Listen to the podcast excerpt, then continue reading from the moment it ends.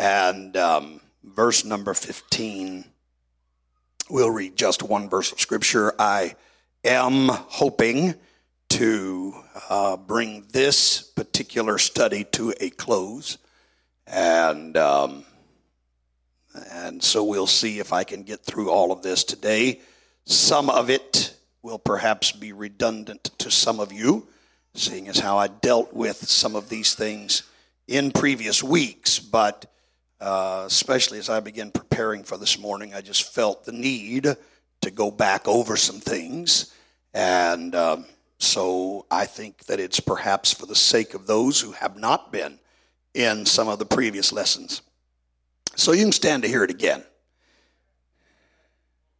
Thank you to the five of you who agree. And um, the rest of you can stand to hear it again as well. So, and whether you can stand it or not, you get to since you're here.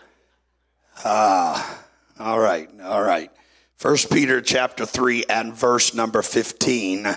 But sanctify the Lord God in your hearts and be ready always to give an answer to every man that asketh you a reason of the hope that is in you with meekness and fear. Amen. Everyone say, be ready always. I want you to say to give an answer. Now say to every man. This is, as I have said to you, I said it last week, I say again today, this is an apostolic command. This is not an option. This is not something that we can choose whether we want to obey or not. It's a command in the scripture, and so we have an obligation to do what's necessary to be able to fulfill this passage of scripture. I said last week, and I say again God never makes a commandment that it is impossible for us to fulfill. He doesn't do it. He just doesn't do it. He doesn't command things that we can't do. And if there are things he tells us to do that it's not possible humanly for us to get it done, he will give us the divine impartation to get it accomplished. But one way or the other, it can be done. Praise God. And so, if the command is that we are always ready to answer every man that asks us, if that's the command, then I'm telling you, we can do it. It may take a lot of effort, it may take a lot of prayer, but it can be done. Hallelujah. Praise God. And, uh, and so we want to we want to continue on in this, the second part of our, uh, just our question and answer. And uh, I failed to give the title last week. We've been just talking about baptism, but really we've, we've separated last week and this week into more of a scriptural question and answer session. And uh, so that's what we're doing as I deal with some questions that I have been asked concerning the things that I've taught over the last few weeks. Amen. Let's put our Bibles down. Let's lift our hands and lift our voices and let's ask the Lord to talk to us today. Would you ask Him specifically to impart to you the knowledge that you need to be able to fulfill His command? Let's, let's talk to the Lord together, everybody. Lord.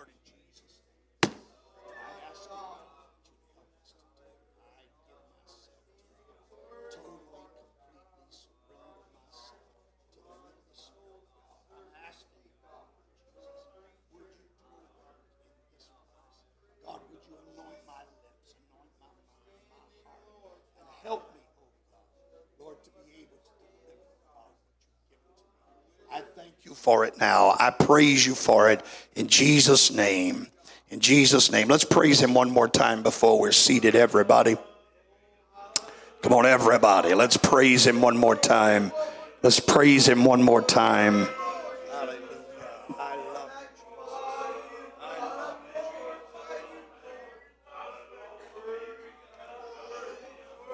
Praise God. Praise God. Hallelujah.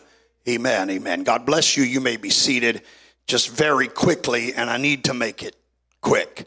Uh, let me touch on a couple of things that we've stated in the previous lessons, and I would say to anyone here today, uh, if you have missed one or more, or even all of these lessons, just stop by the sound booth. I think we have all of these recorded.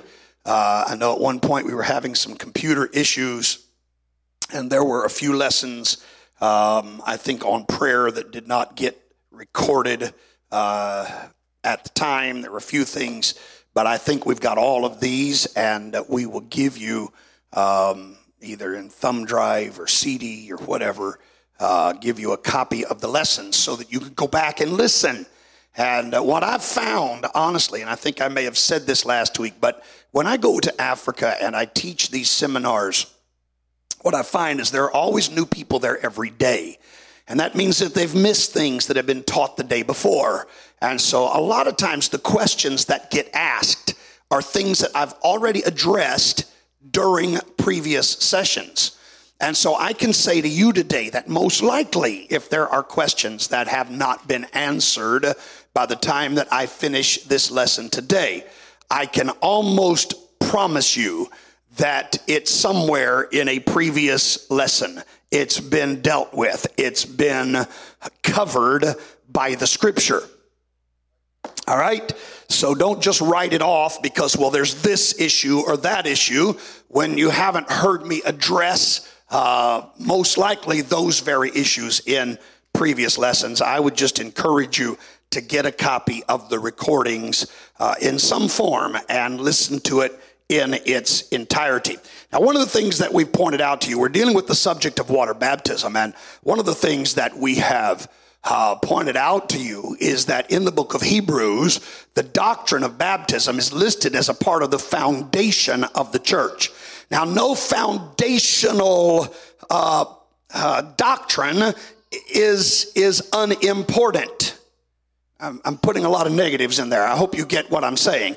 Anything that is a part of our foundation is, by definition, important to us. Not everything is a part of our foundation.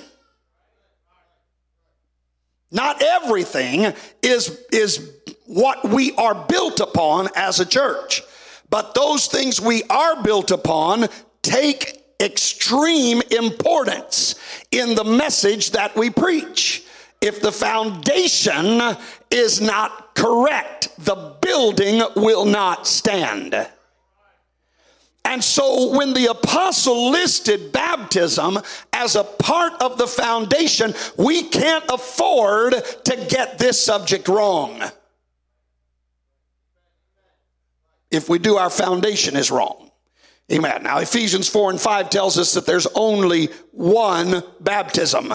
In fact, that's not on the list, but would you put it up there on the wall for me? I just want everybody to see that that really is in the Bible. Ephesians, that's Ephesians 4, verse 5. One Lord, one faith, and one baptism. So, so listen, don't, don't try to convince me that the way you do it is right, and the way I do it is right, and the way somebody else does it is right and all of these forms of baptism are okay and acceptable. No, according to the scripture, there is only one baptism that God recognizes. Hallelujah. And so we better find the one he recognizes. Amen. Now, we, we did talk about the essentiality of baptism, spent a whole week, uh, maybe more, I don't remember now, but at least a week dealing with the essentiality of baptism. Um, we also gave you some uh, important factors that you should consider when you study the Bible. And I'm, I am seriously thinking about taking uh, a service, either a Sunday morning or a Tuesday night, and teaching you um, what we teach in Africa, the, the, the principles of Bible interpretation. Because this is something all of us need to know. Amen. We need to know how to rightly divide the scriptures. And not twist these verses to mean what we want them to mean. And I'm telling you, that's the biggest problem that we face is that people take a verse of scripture, they already know what they believe, and they make the scripture confirm their belief rather than adjusting their belief to what the scripture actually says. You follow me? And so we need to know how to properly interpret the scripture. And, and there are some things that we've talked about, such as always let scripture interpret scripture. Amen. We don't say, well, Joel Osteen says it means this. Right.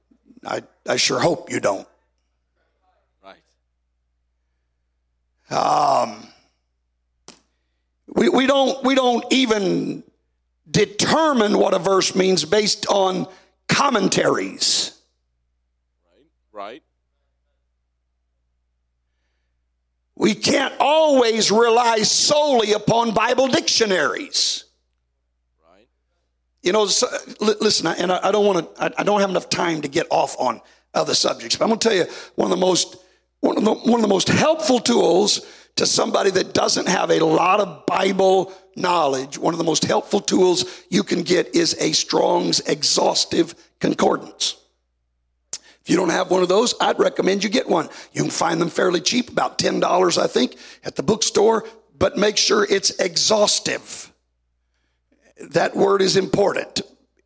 What that means is every word in the Bible is listed there every time it appears. Now, they do have Strong's concordances that are not exhaustive. And, and if it's not exhaustive, then there may be some scriptures not found uh, are, not listed. And the thing about Strong's, you can take a word like baptize, look it up in Strong's, and he will give you every scripture where that word appears. And, and so that's a great thing. In fact, I've found, and I try to tell people, if you've got an exhaustive concordance and you can't find the scripture you're looking for, either the scripture's not there or you're quoting it wrong. Um, so, anyhow, it, it's a great tool, but it can also be one of the most dangerous tools for people without any real Bible knowledge. And here's the reason why Strong's not only lists the scriptures, Strong's provides a little number there where for instance, the word baptize, it'll give you a number. You turn to the back of Strong's, you find that number, and it gives you definitions, ways that word can be uh, interpreted, translated. The problem, the reason it's dangerous is that folks don't understand that just because there may be 10 definitions there for that one word, it doesn't mean all 10 of those work in that one scripture. Right. Okay? Uh, just like there are certain English words, let's take the word love. You cannot assign the same meaning to the word love every time you read it in a sentence. Right. Right? Right? Because if you if you do, you've got problems. Right. You say, Well, I, I love my wife, okay? And then somebody says, I love my dog. and somebody says, I love Mexican food. All right? Are you understanding? When we use that word, it may be the same word, but it doesn't have the same meaning. And so you can't just take the meanings in Strong's and say every one of these meanings applies every time that this word appears. That's why I say it can be very dangerous. It can be helpful, but it can be very dangerous.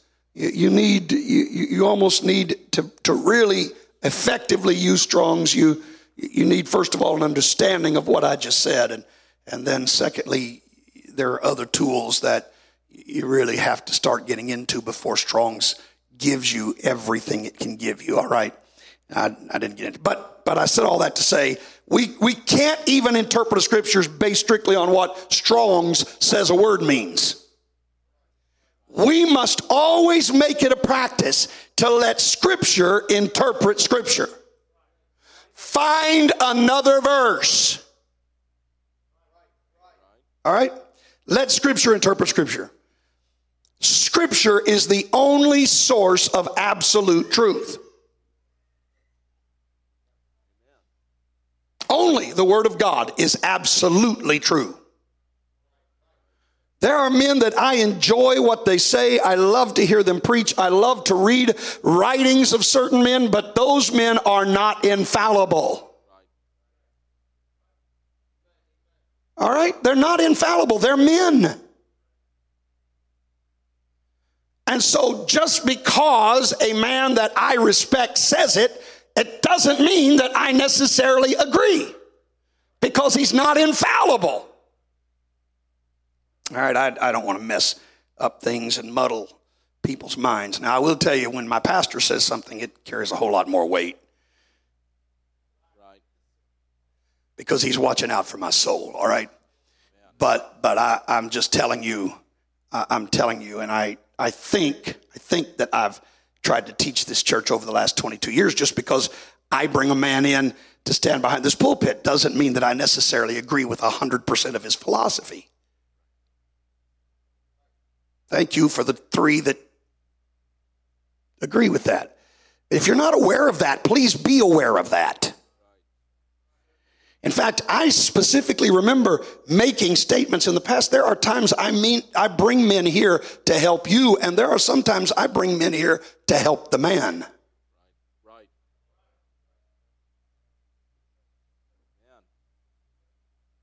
Hallelujah. Now, I, if if he says something I don't agree with, I'm not most likely. I mean, unless it's really major false doctrine, probably not going to jump up and correct him there. But most likely, he and I will have a conversation in private, and somewhere down the road, a week or two later, I'll be teaching on something and be able to try to correct it from the Scripture. All right. But I'm just telling you, we have to be careful. Only the Word of God is the source of absolute truth. Listen to me, saints. Listen to me. Only the Word of God is a source of absolute truth. That's why when I teach, when I preach, I give you scripture after scripture after scripture after scripture. Is that the way I do it? I don't just stand up here and teach for an hour and give you 90 minutes of opinion and three scriptures. I want to back up everything I say with as many verses as I possibly can because only the Word of God is a source of absolute truth. All right, so we let Scripture interpret Scripture. We need more than one witness anytime we start interpreting Scripture. If we take a verse of Scripture and we cannot find another witness for the way we've interpreted the first one, the first one's not wrong, our interpretation is wrong. Okay? We need out of the mouth of two or three witnesses, let every word be established. And then I've also shown you that uh, the law of first mention or the principle of first mention comes into play. And that is the first time that the Bible talks about something in particular, it generally gives us way more detail in that first mention. And then later on, details may be left out, but it doesn't change the details given in first mention. That becomes the reference point for every other mention thereafter. All right?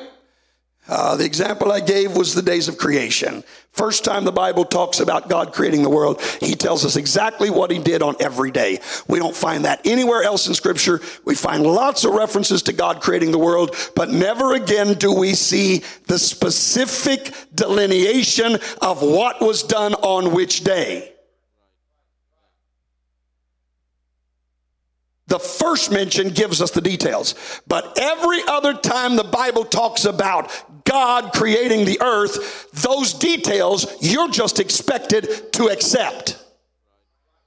God doesn't have to come along and say the same thing over and over and over. He said it once, it doesn't change. All right, these things are important. These things are important as we study the scripture. So we, we went through the scripture. We talked about whether or not baptism was even essential. We showed you where Jesus himself said, unless you're born of the water, you can't enter the kingdom of God. Jesus himself said, you got to believe and be baptized in order to be saved. If Jesus said it, there's no argument. Jesus was not the only one. The apostles preached the same message. We showed you that from the scripture. We talked about the process of sprinkling or immersion, showed you that the word baptize itself means to immerse, and, and that trying to sprinkle someone in baptism is not baptism at all. That's not baptism. All right? And um, I think the example I used last week was like somebody said, Well, I'm, I'm fasting um, and I'm only eating 1,200 calories a day. Well, no, you're not fasting, you're dieting. It's a different word, all right? You're not fasting. Fasting is to do without food, not to cut back food. So we can't create our own definitions. And baptize means to immerse, it doesn't mean to sprinkle. So you don't get baptized by sprinkling. You get wet, but not baptized. You're not baptized until you've been immersed. The Bible says we are buried with him in baptism, and nobody gets buried by sprinkling dirt on them. That's not a burial. All right, so we talked about that. Then the last thing we talked about was how we get baptized. And we talked about how that the scripture shows us over and over again, and history confirms to us that baptism in the early church was always done, never saying Father, Son, and Holy Ghost, but always done only in the name of the Lord Jesus Christ. His name was used in all biblical baptism, and it was used in historical baptism until about two or three hundred years after the death of the apostles. All right, man made the change, not God. Man made the change. I want to do things God's way. How about you? So, so then we got into questions. We dealt with some questions last week, and we want to we want to do that again. I talked to you about 1 Peter three fifteen. It was our text. Uh, we talked about that. Uh, I won't take the time to read it again, but but but the apostle Peter gives us a command that we should be ready always to give an answer to every man that asks a reason of the hope that that is in us. I, I talked to you about how that particular phrase really involves two things. It is, first of all, that we should be able to do it, and secondly, that we should be willing to do it. And those two things are crucial to us. Now, uh, here's what we're going to do. We're going to start now uh, looking at some questions. I've got uh, I've got a few minutes here, and we're going to try to take the rest of the questions that I've got down and deal with them this morning. Try to finish this up today, if the Lord and time permit. So let's start with the first question that I want to deal with today. Uh, now, last week we dealt with a few things. We dealt with the thief on the cross. Uh, we dealt with um, the Philippian jailer. Uh, just believe on the Lord Jesus Christ and you're saved. We dealt with those things last week. This week, we want to start out with this argument that perhaps some of you have heard, and it's it's worded in different ways. Um, there are people who will tell you that when you start preaching that you have to be baptized to be saved, you are preaching salvation by works. All right. Now, by the silence, I take it some of you have never heard that argument. Uh, I hope it's not because you haven't ever talked to anybody about being baptized. Because it's really a fairly common argument that people want to try to tell us if you're preaching you have to be baptized, then that means you're saved by your works. And then they start giving you all kinds of scripture to prove we're not saved by works. In other words, what they're saying is they're accusing us of believing you got to get good enough to get saved. And baptism's a part of that process. That's not at all what we're teaching. Now let's look at one of their main scriptures uh, or passages Ephesians chapter 2, verses 8 and 9. Ephesians 2, verses 8 and 9. For by grace are ye saved through faith, and then not of yourselves. It is the gift of God. Now look, here's what they're telling us. They're telling us, uh, put verse 8 back up there if you would. They're telling us, by grace are you saved through faith. It's faith that does it. It's faith that does it. It's your faith. Because remember, what they're telling us is you just believe. You believe and you're saved. Therefore, it is faith alone. All right? That not of yourselves, he said. It is the gift of God. God just gives you this free gift because you've got faith, you believe, therefore you get the gift of salvation. Then verse 9 says, Not of works. Not of works. Lest any man should. Lest any man should boast. Not of works. And so here they go. They're ready to prove to us baptism, they say, is a work. It's something we do. And the apostle tells us clearly we are not saved by our works.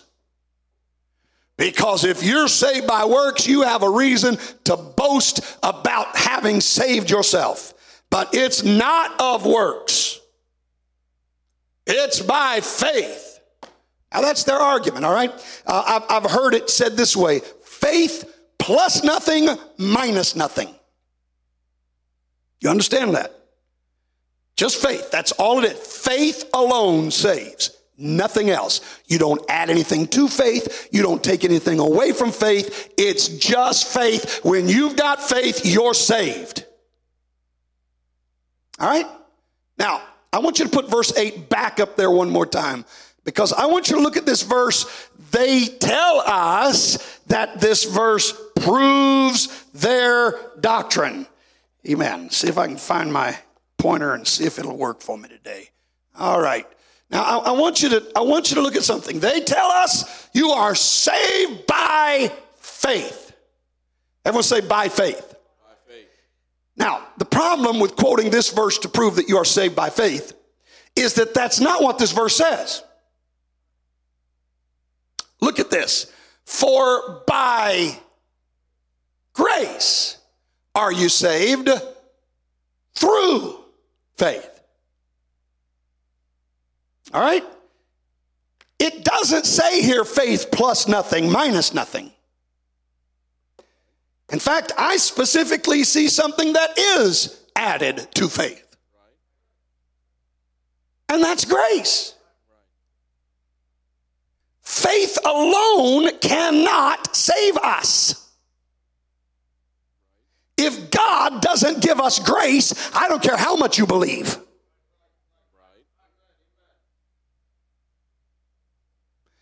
So we cannot hold to this argument of faith plus nothing minus nothing. But even then, I want you to I want you to notice something. That the word faith here, for by grace are you saved through faith. The problem again is definition because they want to define faith here as simply believing. You remember, I, I told you I was recently uh, somewhere where I heard a preacher get up and say, If you'll just say four words, you're saved. Just say, Jesus is my Lord. You say that, whether it's in your mind or you say it openly, that's all it takes. So, in other words, you don't even have to say it, you just think it. You just think it. Think it in your mind. Jesus is my Lord. You're saved. That's it. Now, I'm going to tell you, that's not what this word faith means. It doesn't mean that you just have come to a mental acceptance of some fact. The word faith here in the original is, is far, far deeper in its connotation and its meaning than just simple belief. It really, it really involves a deep felt conviction which motivates us to action. Okay? I think it was just a couple weeks ago that I told this story. Uh, if not, then I told it in Africa. So I don't know which one. Doesn't matter. If you heard it, laugh like you hadn't. All right, because there are some here who haven't. So, so, so anyhow. Um, but I, I, do remember telling it in Africa. I just don't remember if I told it here. But I tried to explain to those men that, you know, the, the story of, of the man in the wheelbarrow trying to cross Niagara Falls. Did I tell that here a couple weeks ago? All right. So, so, so I'm seeing some heads shake yes. I'm seeing some that are not shaking. So either you were asleep at that point and, and so maybe you'll catch it this time. All right. Um, but, but this man had a, had a, a a tightrope across Niagara Falls. He had a wheelbarrow, and he he asked the people, "Do you believe I can push this wheelbarrow across Niagara Falls?" Oh yeah, yeah, yeah.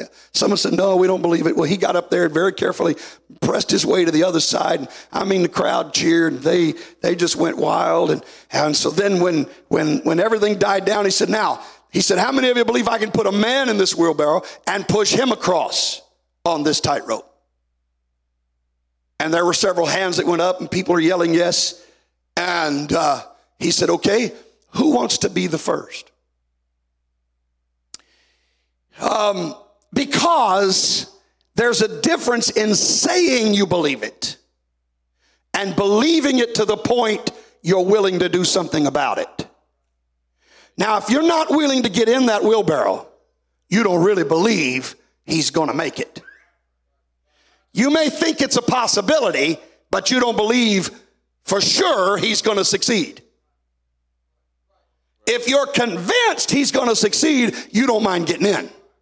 You understand?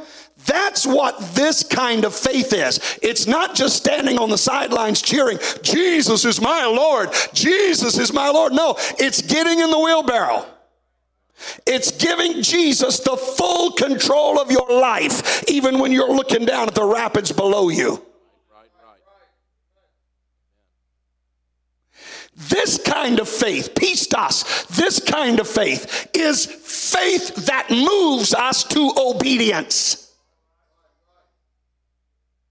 So until you obey, you don't have this kind of faith.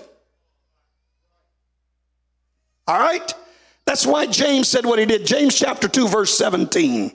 Even so, Faith. Faith, that's the same word in the Greek, pistos. Even so, faith. If it hath not works. If it does not have some kind of works. Is dead. It's dead. Being alone.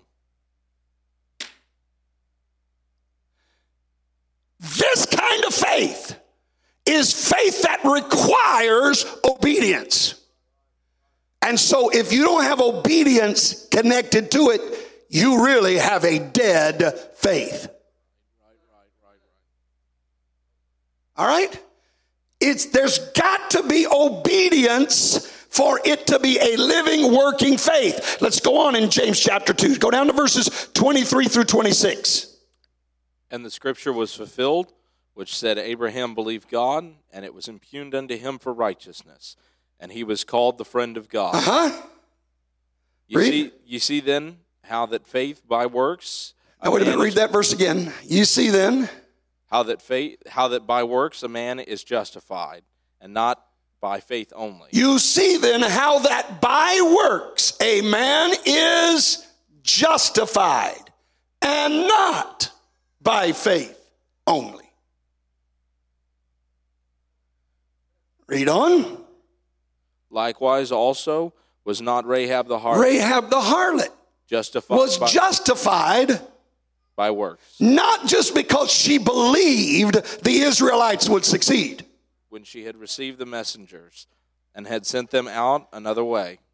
Rahab was justified because she did something about what she believed.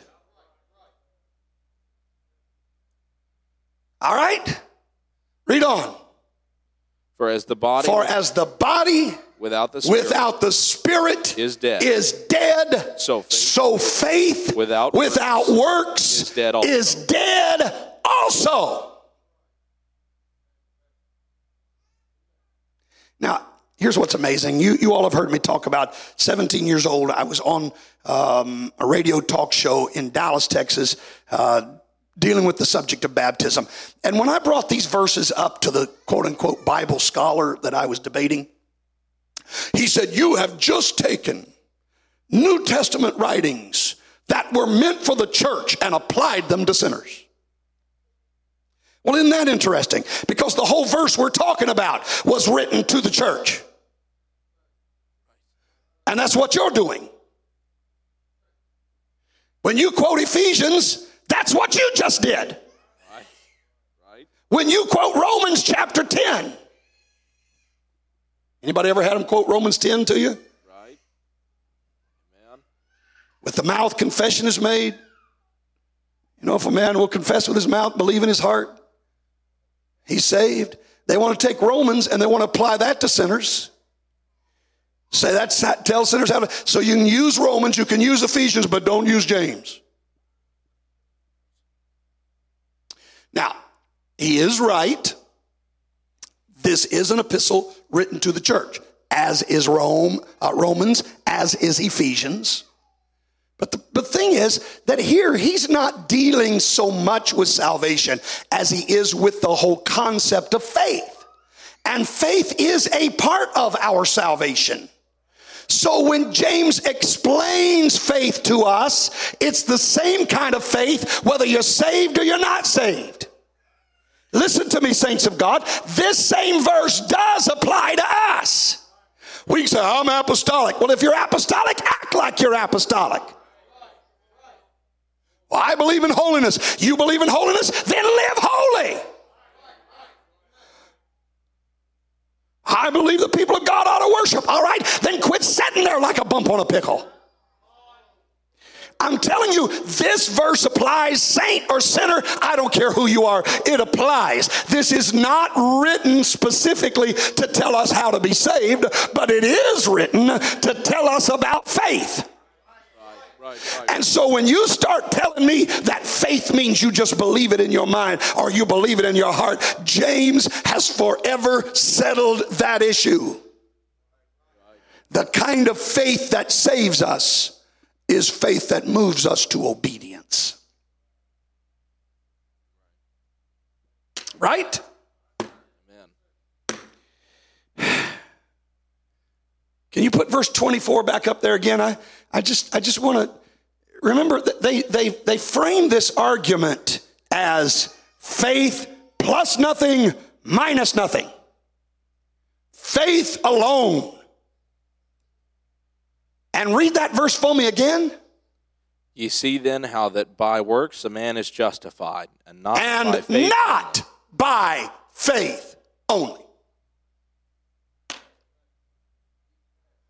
Hallelujah. There is something else required. First John chapter 2 and verse number 4 says this. He says, I know him, He that says, I know him, and keepeth not but does commandments, not do what he says, Is a liar. is a liar. Whoa, that's strong. Whoa, that's strong. But it's Bible. Amen. Do you believe that? Amen. You know, this is the same Bible that gives us John 3:16. In fact, it's the same writer. Right. Same man who wrote John 3:16 also wrote 1 John 2 and 4. So if you're going to throw 1 John 2 and 4 out, you're going to have to throw out John 3:16 as well. Here's what John said He that says, I know him, but does not keep his commandments, that man's a liar. And what? And the truth is not in him. Now, the truth, the truth, the truth. We know thy word is truth, but we also know Jesus said, I am the way and what? What? Jesus said, I am the truth. So if John said the truth is not in him, what's he saying? He's saying he doesn't have God. God's not living in his heart. If he says, I know God, and he does not do what God tells him to do, God is not living in his heart. Whoa, that's strong. But look, John didn't make this up. John had a very good teacher. Amen. Does anybody know who John's teacher was? Don't give me that deer in the headlights look who was John's teacher. Thank you. John's teacher was Jesus himself. So whatever John believed, it's because he learned it from his teacher. So we can go and find where his teacher actually taught this same thing. John chapter 14, verse 15. If you love me, keep my commandments. If you love me, hang a cross around your neck. If you love me, put a fish on the, the, the trunk of your car. If you love me, wear a WWJD bracelet. Now, he didn't say any of those things, did he? Right? He said, if you love me, do what? If you love me, do what I tell you to do. If you love me, keep my commandments. You know, years ago there was a popular bumper sticker that, that folks had said, said, honk if you love Jesus. Problem was, most of the time if you honk, you'd find out the person driving didn't love Jesus quite as much as they said they did. Because where they were telling you to go, Jesus wasn't there.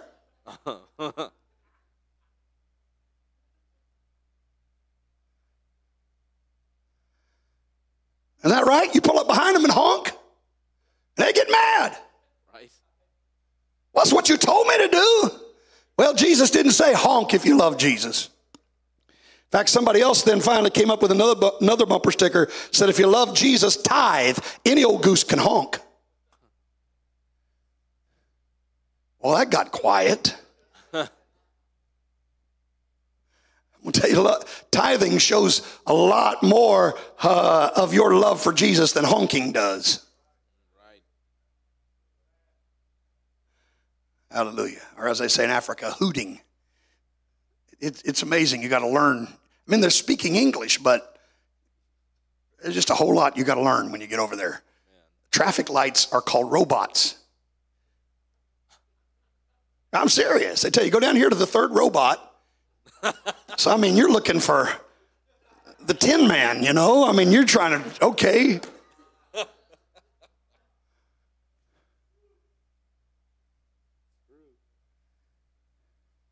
Uh, yeah, it's amazing. First time that they, I think we talked about this, but first time that they asked me if I wanted some biscuits, I, I'm thinking, well, do they have any jelly or they have any gravy? And then they come bringing me cookies.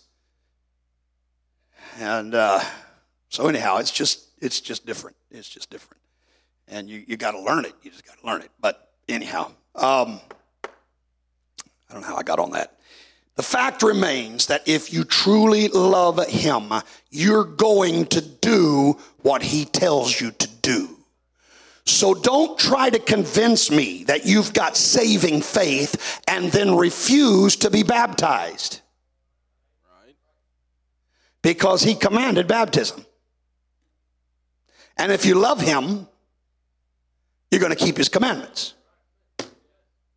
Now, again, if you try to say faith plus nothing, minus nothing, don't add anything to faith in order to be saved, well, you better talk to the Apostle Peter. 1 Peter chapter 3, verse 21. The like figure whereunto even baptism doth also Even, save us. wait a minute, you're reading way too fast. The like figure whereunto even Baptism baptism Doth doth also now. save us. Don't tell me faith alone saves. Because Peter clearly said baptism is a part of this. Hallelujah. And James said the way we get justified is by our works. Now, again, I'm not teaching you're saved by your works. We're saved by his grace. But there are some works that are necessary. Hey, let me tell you something. In case you hadn't figured it out, making confession with your mouth is a work. Thinking it in your mind is a work. Right? Right? Repentance is a work. Right?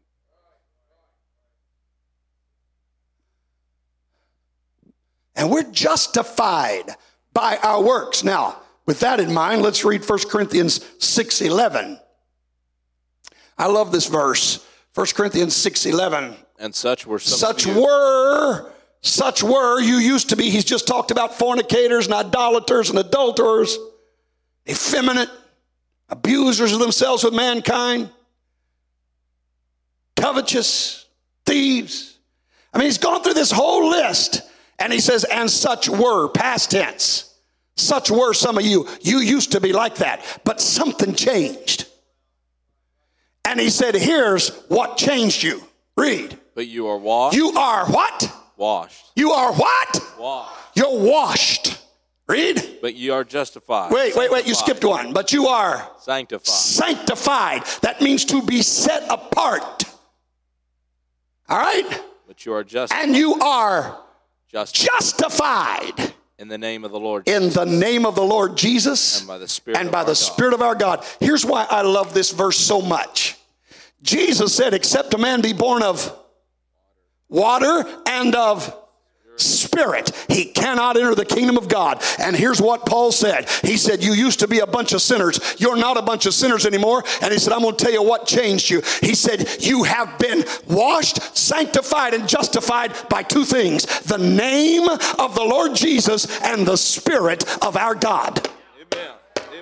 You know what he's talking about? He's talking about a birth of water and a birth of spirit. He's talking about the same thing Jesus talked about in John chapter 3, verse 5. But when Paul starts talking about that birth of water, when he starts talking about being washed, he said it needs to be done how?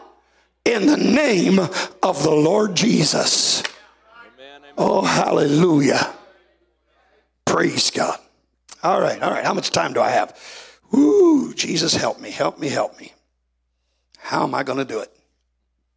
Quickly, that's how. I just answer, that's how I just answered my own question. All right, let's go on to the next one. Let's go on to the next one. Here's one you probably don't hear as much, but there is a particular church group that really dwells on this. I mean, this is a big, big thing to them. In fact, you'll read many times, they'll quote Acts 2.38. I'm telling you, when I was a young man, just just coming into the church, starting to understand our doctrine, uh, there was one of these churches in our town back then. Again, one of these ancient devices called a newspaper um, that some of you young people have probably never seen, except in museums. Um, the newspaper had they, they took out a weekly ad. This church did and they would tell you about being saved and they would list acts 238 and i thought man they believe what we believe and i started finding out eventually that they didn't believe anything like what we believed. Um, they defined things differently than we do. In fact i, I got I, I caused a bit of a rift with uh, a few folks um, because there for a while there was this there was this little clip that was circulating whoever these guys are the duck whoever they are duck commanders whatever and and one of these guys with his long beard says he's going to baptize someone in the name of jesus and so there were one god apostolic circulating this thing look at this this man baptizes in jesus name and I'm telling you, it, it show. I'm sorry, but it shows a level of ignorance. Right. You do know the difference between ignorance and stupidity, right? I've tried to teach you that. I'm not calling anybody stupid. Ignorance is simply the lack of information. Stupidity is the lack of ability to gain information. So I'm not saying they're stupid, but they are ignorant because this man happens to belong to that particular church group that quotes Acts 2:38. But the thing is when he puts them under the water he doesn't say in Jesus name. But they're still thrilled because of what he said before he put them under. And they believe he's baptizing in Jesus name and he's not. I don't know what there is to get excited about it. Well, I, I won't even get into all that. But anyhow. Um, but but they teach that phrases like in the name of Jesus in Acts chapter 2 and Acts 8 and Acts 10 and all these places where um, in fact I think I've got Acts 238 up as uh, no no no I don't I, I didn't list that we'll, we'll come to those in a while but but anyhow th- th- they claim that all these instances in the book of Acts where they say to be baptized in the name of Jesus, they will then interpret that to mean that in the name of means by the authority of. Okay? They say it doesn't mean to actually speak the name. That it just means you're using his authority. Now, they said that because they believed they were the only church that was really saved. And, and so they started promoting this because they believed they were the only ones who had his authority to do it. So when they said they were baptizing in the name of Jesus, what they're really saying was, I've got the authority to do this, you don't. But then they didn't care what was said when you actually went under or if anything was said. Okay?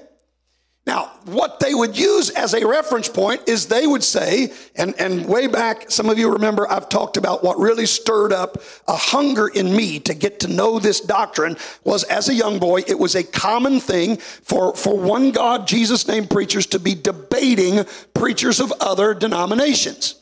And they would hold these three night or four night or five night debates in, in public auditoriums. And, and the two preachers, it was a formal debate. You know, this one would get his opening statements. This one gets his opening statements. They get a five minute speech. The next one gets a five minute speech. They get a two minute rebuttal. And I mean, it, it's, it's a formal debate. These things went on for several years. And when I was a young boy just coming into the church, it was a very popular thing. And there was one particular preacher that was phenomenal at it. I'm just telling you, he was great. In fact, you can you can still find some of the recordings of his debates uh, by by doing a Google search. They're out there, and and the man amazed me. I sat in absolute awe and wonder because I don't care what the other preacher told him. This, this oneness apostolic preacher didn't even have to think about it. He just had his answer. And I would watch in many of those debates, the denominational guys, even, even denominations that hated one another would join up for these debates to fight against this oneness preacher.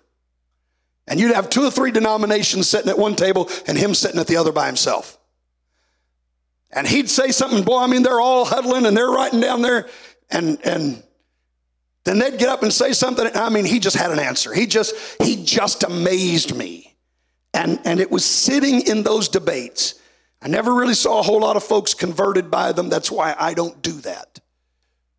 But what it did do is it did stir up something in me that I said, if that man can know it that well, I can too. and I started studying. All right? So it was in one of those debates that I first heard this argument, and, and this was what the preacher said. He said, When you say in the name of Jesus, that means by the authority of. He said, It's like when, when a policeman chases you down and says, Stop in the name of the law. Okay? So that's their argument. Everybody get that? You understand what I'm saying? When they say in the name of the law, they're not calling a specific name, they mean by the authority of. So it is the argument of this particular group and some others as well. There are other churches that, that started adopting that as a way to try to fight the whole Jesus name movement. But, um, but, but whatever. But they, they use that then to say every scripture you find where you read in the name of Jesus, that means by his authority. And he doesn't care how what you say, what words you use, you just have to have his authority to do it. Okay? Now, everybody understands what I'm saying.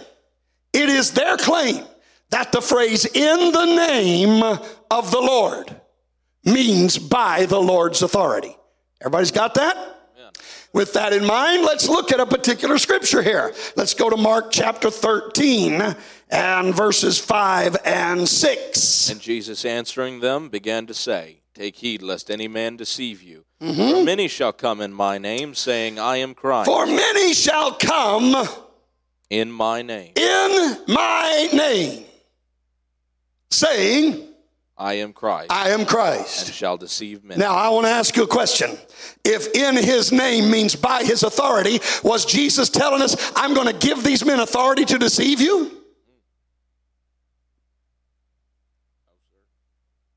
Did that go over your head? I didn't get any response there. Did that go over your head? Did you not understand what I'm saying? Their claim is this phrase, in my name, means my, by my authority. And so, if that's what it means, Jesus said, Many are going to come by my authority, claim to be me, and they're going to deceive people because I'm going to give them the authority to do it. That's not what he means. Right. This phrase does not mean by his authority. And again, I don't, I don't like to get into the original Greek and, and all of that. I don't think it's necessary, but I will tell you that, that there are different words that are used in different passages. It's not the same in every passage in Acts where it says in the name of Jesus. Um, in, in, some cases, it uses the preposition en, which is, which is epsilon. Uh, well, it's to transliterate en. Um, and, and that would be then translated in the name of Jesus. And in other places, it's, it is the word epi, which is E-P-I. Uh, it, it, and, and it's not the same word, all right? Sometimes it's en, E-N, the name, and sometimes it's epi, the name. Two different Greek words. One of the Greek words, en, uh, literally should be translated at the mention of the name. All right? The other one, epi, means using the name. All right? So I don't care which one you, you look to, but everywhere in the New Testament where it says to baptize in the name of Jesus, in no case does it mean by his authority. But in every case, it means you gotta speak that name. That name has got to be called in order for the baptism to be biblically valid. Right. All right? I'm trying to hurry. I got 20 minutes. Let's take this is the last one, but I've got so many pages just to deal with this last one. So so I'm going to do my best to kick it into overdrive here. Um, the the last argument and and I have heard this I heard it on that radio talk show way back in 1977. I've heard it many, many times uh, throughout. I've even had the questions turned in when I'm teaching in Africa. And the question, uh, it, it can be worded different ways, but it basically boils down to this. If I have to choose, between what Jesus said and what Peter said, I'd rather obey Jesus than Peter. Anybody ever heard that argument? Come on, let me see your hand. Let me see. Hey, you've heard. Okay, I feel a little bit better about it now. There's at least an argument here that you all have, have heard, but I'd rather obey Jesus. Jesus is the one who said this. And I'd rather obey Jesus than Peter. I've, I've had the question, as I said, asked in many different ways who should we follow, Jesus or Peter? All right, let's look at what the dilemma is. Let's, let's go to Matthew chapter 28, verse 19. And let's read that. This is Jesus speaking, and he says this Go ye therefore and teach all nations, baptizing them in the name of the Father, and of the Son, and of the Holy Ghost. All right. And then in Acts chapter 2, verse 38. Then Peter said unto them, Repent and be baptized, every one of you, in the name of Jesus Christ, for the remission of sins, and ye shall receive the gift of the Holy Ghost. And so here is what they see as a dilemma.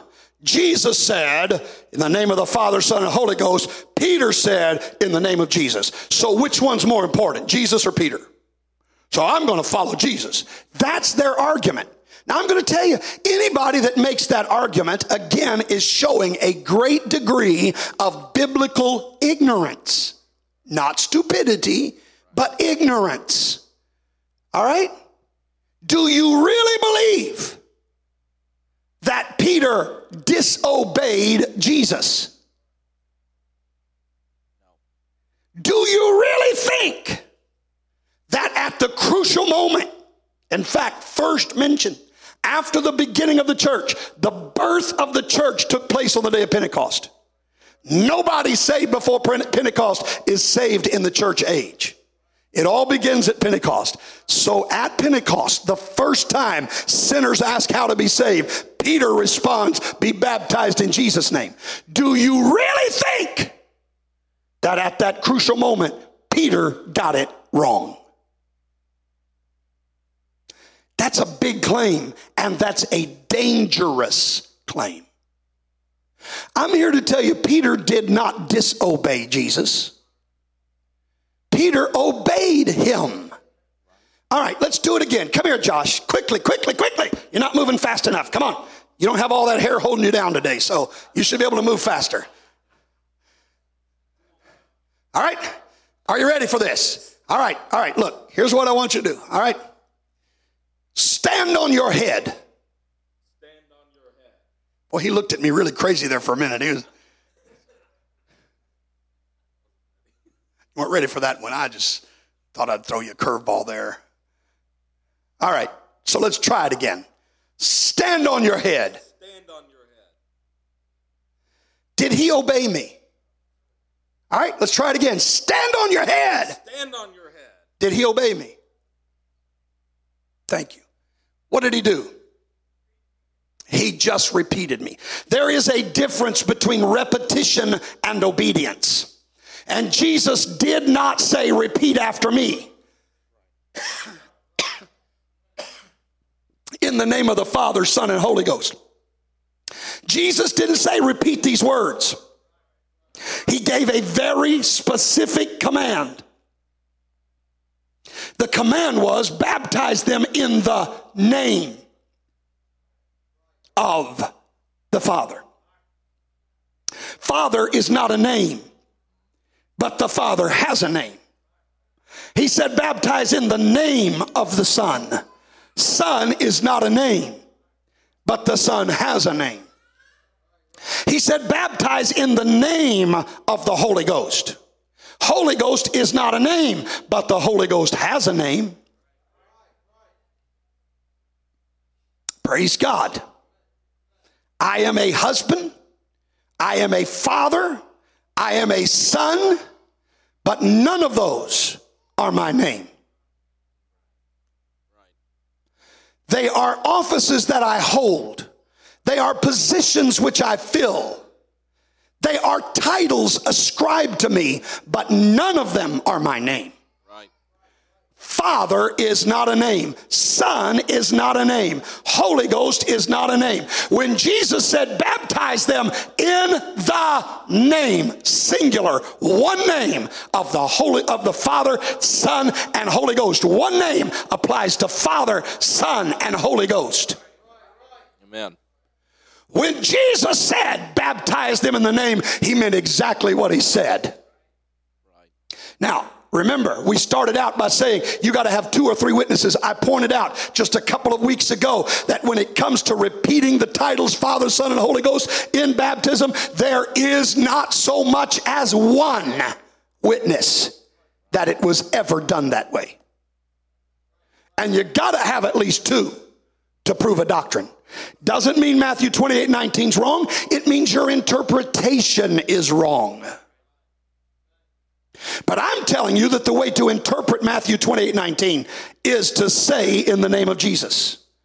Now, I also went through not one, not two, not three witnesses, but I gave seven witnesses that baptizing in the name of Jesus is the right way to do it. Acts 2.38, Acts 8.16, Acts 10.48, Acts 19.5, Acts 22 and 16, and then 1 Corinthians 1.13, where Paul said we ought to be baptized in the name of the one who was crucified for us. And Colossians 3.17 that says, whatever you do in word or deed, do it all in the name of the Lord Jesus. That's seven witnesses where there's not even one that says we ought to be baptized, saying Father, Son, and Holy Ghost. But I've given you seven, God's number of completion. Seven witnesses telling us that when you go down in water, you ought to speak that one name. Amen. Hallelujah. What does Acts 4 and 12 tell us? Neither is there salvation in any other, for there is no other name. There is no other none other name under heaven given among men whereby we must be saved. There is no other name. There is no other name. There is no other name. There is no other name. Right, right, right. Philippians 2, verses 9 and 10. Wherefore God also hath highly exalted him and given him a name which is above every name. Every name, every name, every name. It's above El Shaddai. It's above Elohim. It is above Adonai. It is above Jehovah. That name is above every name. That at the name of Jesus, not Father, not Son, not Holy Ghost, but at the name of Jesus, every knee should bow of things in heaven, things in earth, and things under the earth. And verse 11 says it, and every tongue should confess that Jesus Christ is Lord to the glory of God the Father. Now, look, when you start telling me I'd rather obey Jesus than Peter, you don't have a clue what you're saying. Let me just remind you who Peter is, by the way. Matthew chapter 16, verse 19, Jesus said this to Peter. And I will give unto thee the In fact, could you put verse 18 up there? I know I didn't give you warning for that, but I just want to make sure everybody knows we are talking to Peter here. Matthew 16, verse 18, what does it say? I say also unto thee that thou art Thou art Peter. Peter. So he's talking to Peter, right? He's talking to Peter. Everybody agrees? He's talking to Peter. So what does he say to Peter? Verse 19. And I will give unto thee the keys of the kingdom. I'm going to give to thee. I'm giving to thee the keys of the kingdom. Now, let me just explain one thing about King James English, and I'm trying to get through this as quickly as I can. But in the King James English, generally speaking, if you see the word you, that's plural. In the South, they would say you all or y'all. All right? When you see the word you. But when you see the word thee, it's singular. It's speaking to one individual. All right? I will give unto not you. He wasn't speaking to everybody. But I give unto thee the keys of the kingdom of heaven. And whatsoever Thou shalt bind. thou, and again, that's singular. Not whatsoever you shall bind. That's found in another place. But here, he's specifically speaking to Peter. Whatsoever thou, Peter, whatsoever thou shalt bind on earth shall be bound in heaven. Whatsoever thou shalt loose on earth shall be loosed in heaven. This is what Jesus said to Simon Peter. And in fact, if you go back to the original and if you read it in most other translations, what this says is whatever you bind on earth will be as though it has been bound in heaven. In other words, I'm going to stand behind what you say. And he's speaking specifically of the keys of the kingdom. And he's speaking specifically of binding and loosing, of opening doors into the kingdom of God. And he said, Peter, whatever door you open, I want you to know heaven standing behind it. That's the man who first said, Be baptized in the name of Jesus the man who had the keys. Now, let me ask you a question. We dealt with this a couple weeks ago, but let's do it again. Let me ask you a question. It's not a trick question, so the answer is very simple. Who wrote the book of Matthew? Well, that was such a simple question. I only heard two people answer it.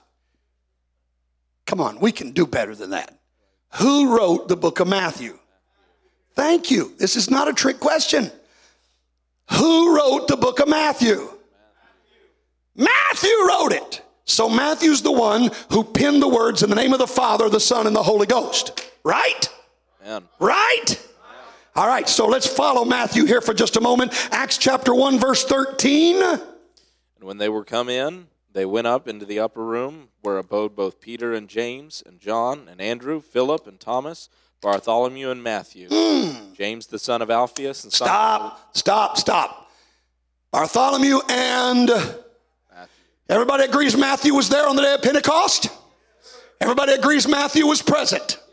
Well, I want to tell you, Matthew wasn't just present. Matthew was involved in what was going on. Now, if Peter was contradicting the words of Jesus, Matthew's the one who wrote those words down. And if Peter was contradicting Jesus, Matthew should have run up and said, Excuse me just a minute, Peter. Um, that's not right. That's not what Jesus told us. And I know because I wrote down what he told us. So don't, look, don't mislead these people. You, you can't tell them something that Jesus didn't tell them. Matthew was there. But Matthew did not argue with Peter. In fact, he did something altogether different. Acts chapter 2, verse 14 says this. But Peter, but Peter standing up with the eleven. Who are the eleven? The disciples. Who's a member of the disciples?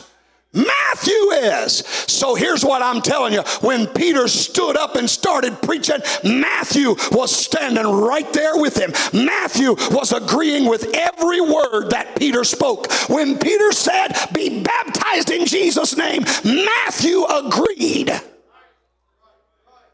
Matthew was saying, That's exactly right, Peter. That's what Jesus meant when he said what he did. Listen, would anyone dare say the apostles gave wrong instructions to more than 3,000 hungry souls on the day of Pentecost? Consider what that would mean. It would imply that the inspiration that was imparted to the apostles was absolutely useless didn't do them any good because they messed it up anyhow. It would imply that Christ's personal instruction for more than three years, including his 40 days of teaching after his resurrection, that all of that time was absolutely wasted because at the crucial moment when Peter was asked the question, How do we get saved? he gave them the wrong information. You're saying Jesus wasted his time. Saying this would mean that Luke 24 and 45 is an absolute lie. Let's read Luke 24 and 45. Then opened he their understanding. Everybody agrees that what happened in Luke 24 is before the day of Pentecost? Yes. Yes, sir. Two of you do? Does everybody agree what happened in Luke 24 is before the day of Pentecost? The Bible says that God opened the understanding of his disciples. That includes Peter, it includes Matthew. The Bible says he opened their understanding. If you tell me Peter was wrong, then you're saying this verse is a lie. Right. Peter didn't have his understanding opened.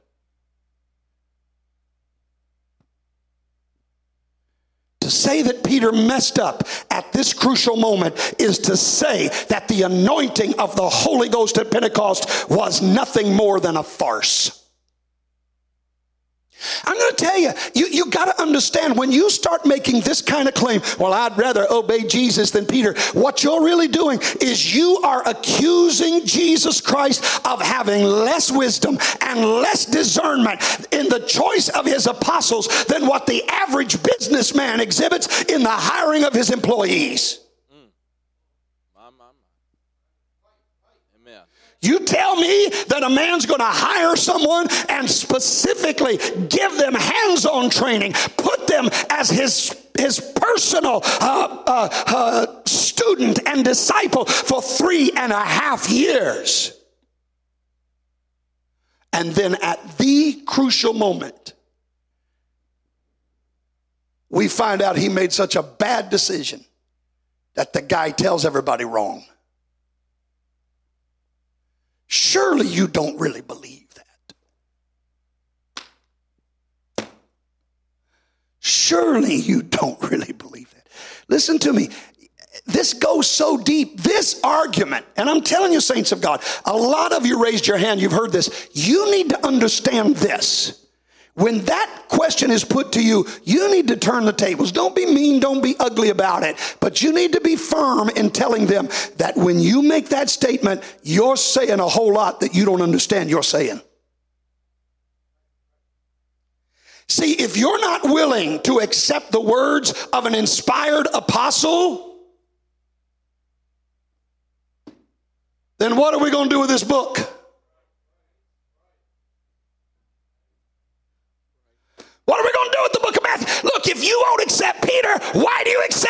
Matthew?